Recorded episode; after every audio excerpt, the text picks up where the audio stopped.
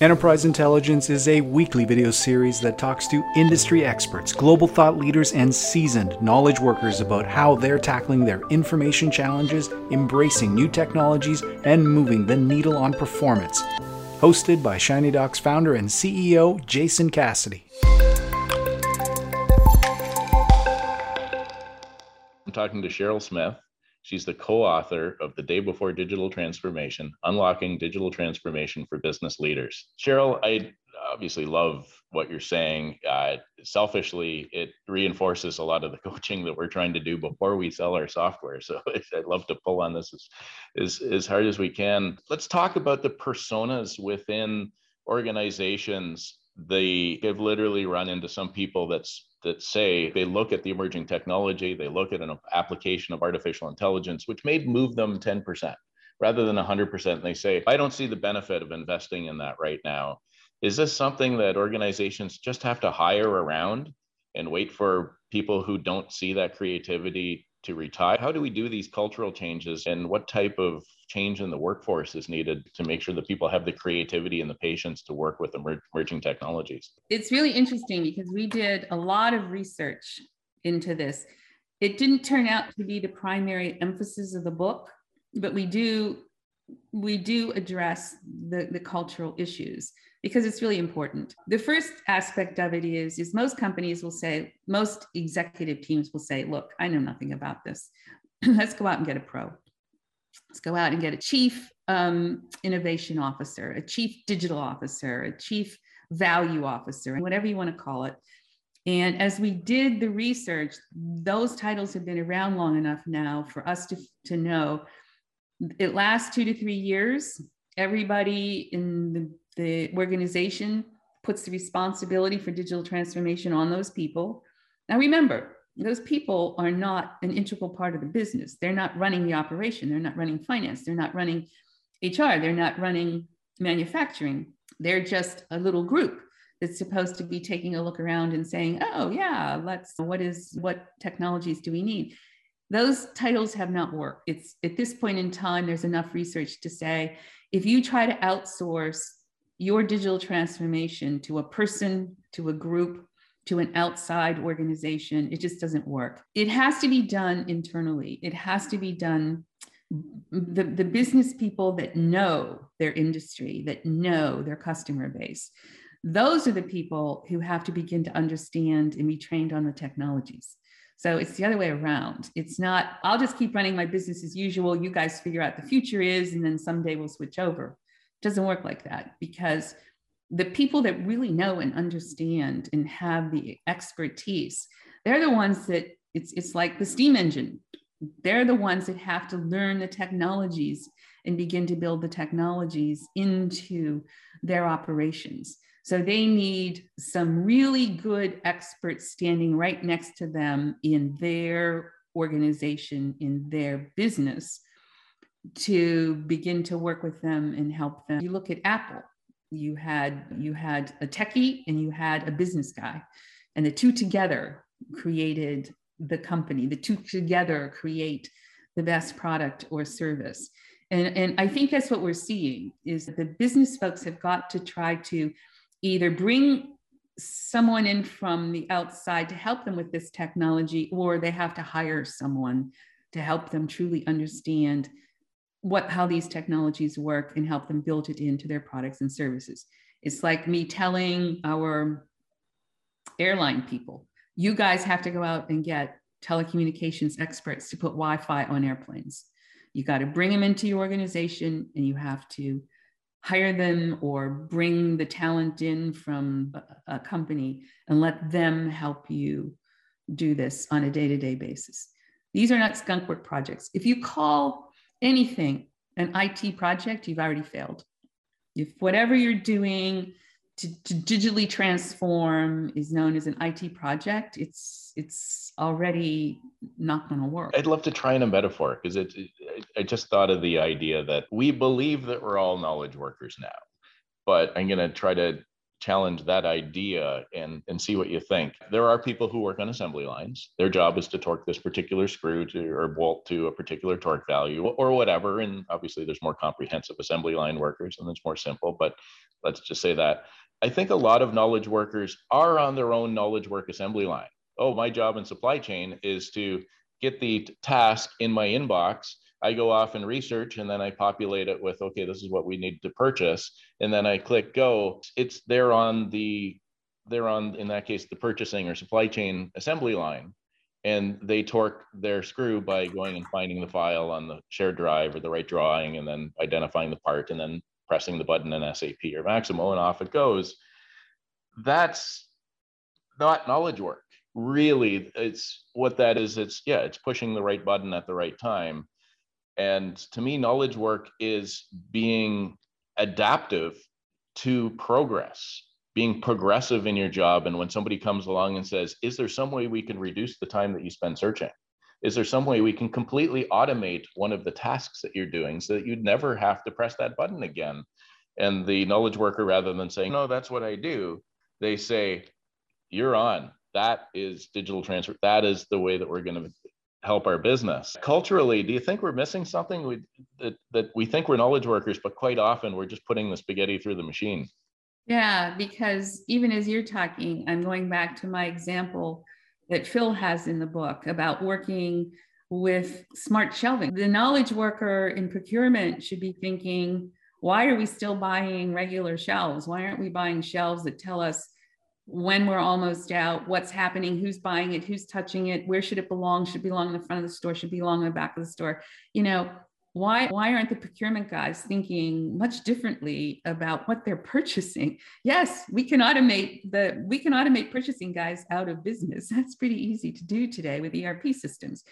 But taking and, and understanding information, intelligent information, understanding how this can help literally change our business I think that's what knowledge workers should be starting to think about. Why do I keep pushing this button for this same product? Is this the right product? One of my favorite examples is in Italy during the pandemic. At the very beginning, you remember Italy was in really bad shape, and there was a small hospital in northern Italy that had three ventilators, and they ran out of valves. And they went to their manufacturer, and the manufacturer said it's going to take months to get this valve and they cost $11,000 and we just can't help you right now. A reporter was sitting there, a woman, and she went down and she knew some guys in town that had 3D printers. And they went up to the hospital. The first they asked for the specs for the valve and the manufacturer would not give it to them. So they went to the hospital, they took some engineers, that night, they designed three different valves. They printed out the three. They took them up the next day. One of them fit exactly. They printed out 100 of them for a dollar a piece. This is what business is going to be facing. This is what these emerging technologies are able to do. And people are going to have to stop and think about what they are doing. And is what I'm doing making sense? Yes, I can automate myself out of a job, but let me start to think about the products that I'm actually purchasing. The reasonable stance when you're looking at this, rather than fighting against, oh, that's not my job, or I, it's I, if I'm going to work myself out of a job, is don't fight progress. Think of yourself as the farm team for what your business is going to be. And every time something falls off of your plate, that means you're successful not that you have less to do now because i've never found a shortage of things to do every time we've automated something within our business somehow that generates 10 times more work someplace else because you, you get more opportunity. And isn't that the reason why we're doing this? You know, information is power, data is power. If it's used correctly, if it's understood correctly, it is just so powerful. The reason why Amazon is who it is is because they know every single product that you even touch, you even look at you don't have to wait in line anymore for cabbage patch dolls. That's not going to happen. Amazon's going to understand hey these are the hot products for this christmas. Let's go out and make zillions of them and everybody wins. When you start to take data and really use it to, to really create intelligent information from it. And everybody in the organization should have access to it. You have no idea who's going to come up with some of the best ideas but you guys in the organization you're experts you know exactly what your organization is about. You know exactly who your customer base is, everything about them.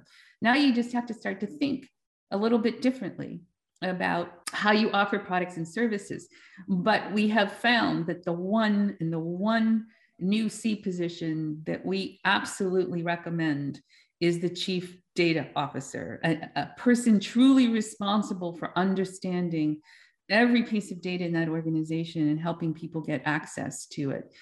Information is the future. It's critical. It's, what's going to make the difference. It's going to help people come up with their new ideas. It's going to help people understand after their new ideas are actually in operation how to make them better, how to, to tweak them, how to take it to the next level.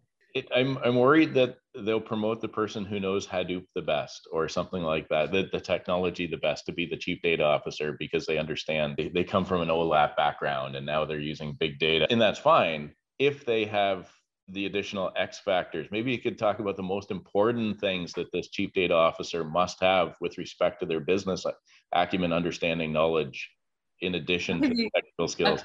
I'll give you an example. I am not a data expert. I'm an infrastructure person. I run the big machines, I run the infrastructure, I run the telecom, I run the security. I know how to protect my companies there. But I remembered when I was at Verizon, um, one of the first people I met is a woman who had started out as an operator at Verizon. And she had been there, she'd been there for 20 or 30 years by the time I met her. She knew where every piece of data was in that organization and she knew what it meant.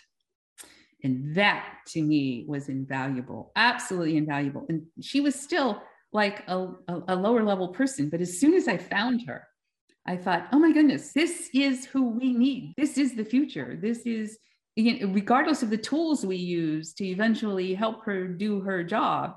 And she had a very tiny little group, but they knew, they knew what the not only where the data was, what you could get a hold of. Someone would come to me and say, "We need this information."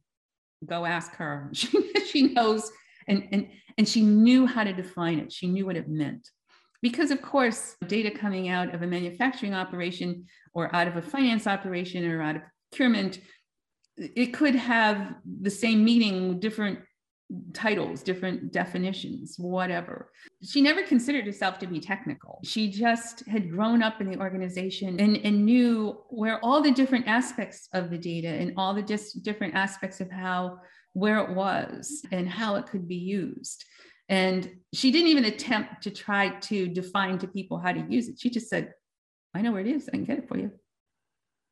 And now giving people like that tools to be really powerful, to be really knowledgeable about the information that the data exhaust, you know, that, that's creating this amazing information, intelligent information in their organization. That's the future. That those are the organizations that are going to succeed and do very well in the next five to seven years. And we say after five to seven years, you're going to be too far behind the game to ever catch up. It has to be now. People have to start to think this way under true digital transformation, not outsourcing your infrastructure to AWS. That is not digital transformation but truly looking at your products and services and these new technologies and how can I create a new valve for a dollar overnight rather than paying $11,000 for it and waiting months when people are dying. It, you, you have to start to think a little bit differently. But the technologies help you do. I was thinking the other day about the typical Gartners and IDCs and Forresters and how they have spread the, the word about technology in the past. And I learned over time in my own in my own career that I knew my requirements, but I didn't know how they were evaluating different products and tools. I didn't know what their requirements were. And I also knew as I got into software, some we had some software subsidiaries that I paid a lot to to get my product on their on their on, recognized by them and on their magic charts. Learning about new organizations that are coming up right now that are more one on one, they're more helping organizations. You talk to our experts about who you are and what you do, and we will help you begin to think about the new technologies that might be most applicable to you. And we can perhaps help you begin to narrow down the, the technologies that you should be looking at but it's you business that we're talking to. They're not talking to the IT people, they're talking to the business people saying, perhaps we can help you at least narrow down the technologies. And then you can go out and, and hire some people or do some RFIs and find the right vendors, find the right companies. And it's happening. It's happening right now. The world is changing. I, am glad that you t- took it in that direction because it is, there's an omni view required by organizations. It's not just we need analytics, we need search, we need storage, we need ECM or content management or services. It is, you need all of them and you need a strategy to integrate them and you need to make it relevant to the front of your business. While you're doing that, you can't just pick a vendor from a magic quadrant or a Forrester wave and say, that's going to be my digital transformation. Particularly since the products that are really powerful at doing that are still emerging. They're still morphing. They're still they're still growing themselves. And i am convinced that some of the very early technologies from this digital age that amazon picked up amazon had a great deal to say about how those technologies develop i am sure facebook did too. I'm sure these companies that accepted them early had a lot of influence in where the products went and, and how they they worked and how they provided value back to the organization. And that's where we are with some of these emerging technologies still right now today. I'm not sure how much end user input or customer input you guys pull in for your products in, in terms of your research and how you continue to evolve your product. But most products today are still evolving. Yeah, the uh, for us, it's you hit the nail on the head when you're talking about, for example, Apple. They understand every download. They understand every time somebody compiles something with Xcode and publishes it to every store and every download that happens there. They it and they didn't do it by saying let's put it all into one SharePoint. They did it by understanding where the data is and being able to ask questions of these big data sets. Same with uh, Google on the public web you can ask contextual intelligent questions and it will give you back the answer in context. And organizations that don't have that are going to be in big trouble i agree over the next seven years. If you're not thinking how can we get more like facebook apple google amazon i think that's going to be big trouble for organizations going forward. Those companies were our earliest successes in the digital age but we know right now that the technologies that they're using, by the way, are 20, 30 years old. From 1990 to today, they're, the, those technologies have been around. Even they have got to start to take a look at the emerging technologies and saying, how should we incorporate them? What should we do? How can we take advantage of them? So people aren't behind the eight ball yet. And there's going to be a lot of really powerful new companies that come up over this next decade between 2020 and 2030 the organizations that have built the baseline but now take a look at these emerging technologies and really do it they're going to be the powerhouses that go into the next industrial revolution or whatever comes after this. And you're right it's not saying yeah i have sharepoint i now know everything is to know about my data. That's ridiculous. The statement doesn't even make sense. I have data that is on my aircraft. I have data that is terabytes of data that are coming out real time about how that aircraft is working. I have data about the passengers, the guests on that aircraft, about the, the crew that's on it. I know where it took off. I know where it's going to land. I know the timing of every single second. That is a tremendous amount of data that has nothing to do with putting it in one little box somewhere and, and coming up with some nice little screen. It, it's there's just so much everywhere and it's figuring out what i need right now. And by the way we tell people volume is not the answer. More and more is not necessarily the answer. It's figuring out the right uh, data that you want and making sure that you have that available to you. I, I love cheryl and, and thank you for doing this today because at the same time while you demonstrated that there's way more work to do I think that you've made the work more accessible and knowable because it at the start of the conversation, like I feel like a lot of our audience would feel this is very opaque. And now it's pretty clear because your business is the piece that's going to avail what you need. It's not some technology vendor or some new emerging technique that can can work for you. And the really fun thing is you could have two organizations that primarily do the same thing today take a look at different emerging technologies and morph into new kinds of companies or organizations that are really powerful and different. And that's okay. And that's okay too. Cheryl, so how do people find your book and how do people find you? The book is on Amazon, The Day Before Digital Transformation. we were recently listed as one of the top 10 2021 business books of the year, which was very flattering to us with one of the big online services. All of that is out on the Amazon website, and my contact information, all of our information is out there and on LinkedIn. And I would be pleased to respond to folks if they have questions or whatever. Just connect with me on LinkedIn. Cheryl Smith. It's pretty easy. Even remember how to spell my name. My picture's out there. awesome. Thanks so much, Cheryl. Thank you. It was fun.